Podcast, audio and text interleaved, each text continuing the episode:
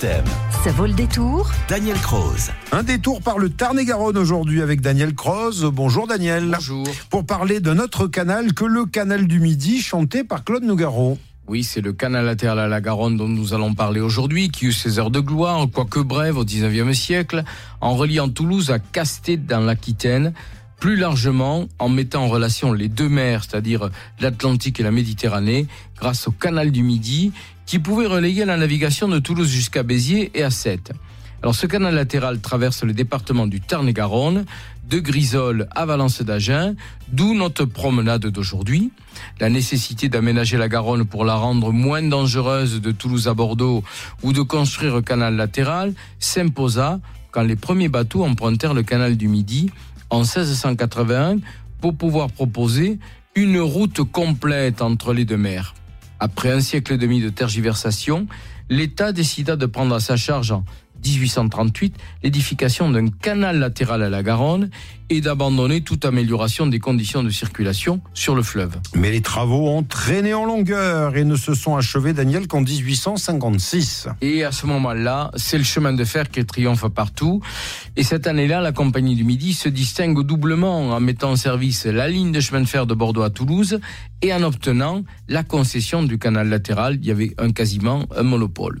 Augmentant les tarifs, elle s'empressa de liquider la concurrence de la Garonne pour s'octroyer quasiment donc ce monopole de transport entre Bordeaux et Toulouse avec la voie ferrée et le canal.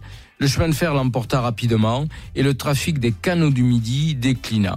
Finalement, en 1898, l'État racheta les concessions et supprima les péages, ce qui ne permit toutefois pas une relance des activités. Alors une modernisation était euh, nécessaire, mais là c'est un peu comme les travaux, hein, ça a traîné, Daniel. Oui, elle s'effectua très tardivement sur le canal latéral, seulement dans les années 1970, et elle a pu porter la voie d'eau au gabarit supérieur accessible désormais à des bateaux d'une longueur de 38 mètres 50 et de 350 tonnes pour un enfoncement de 2 mètres 50.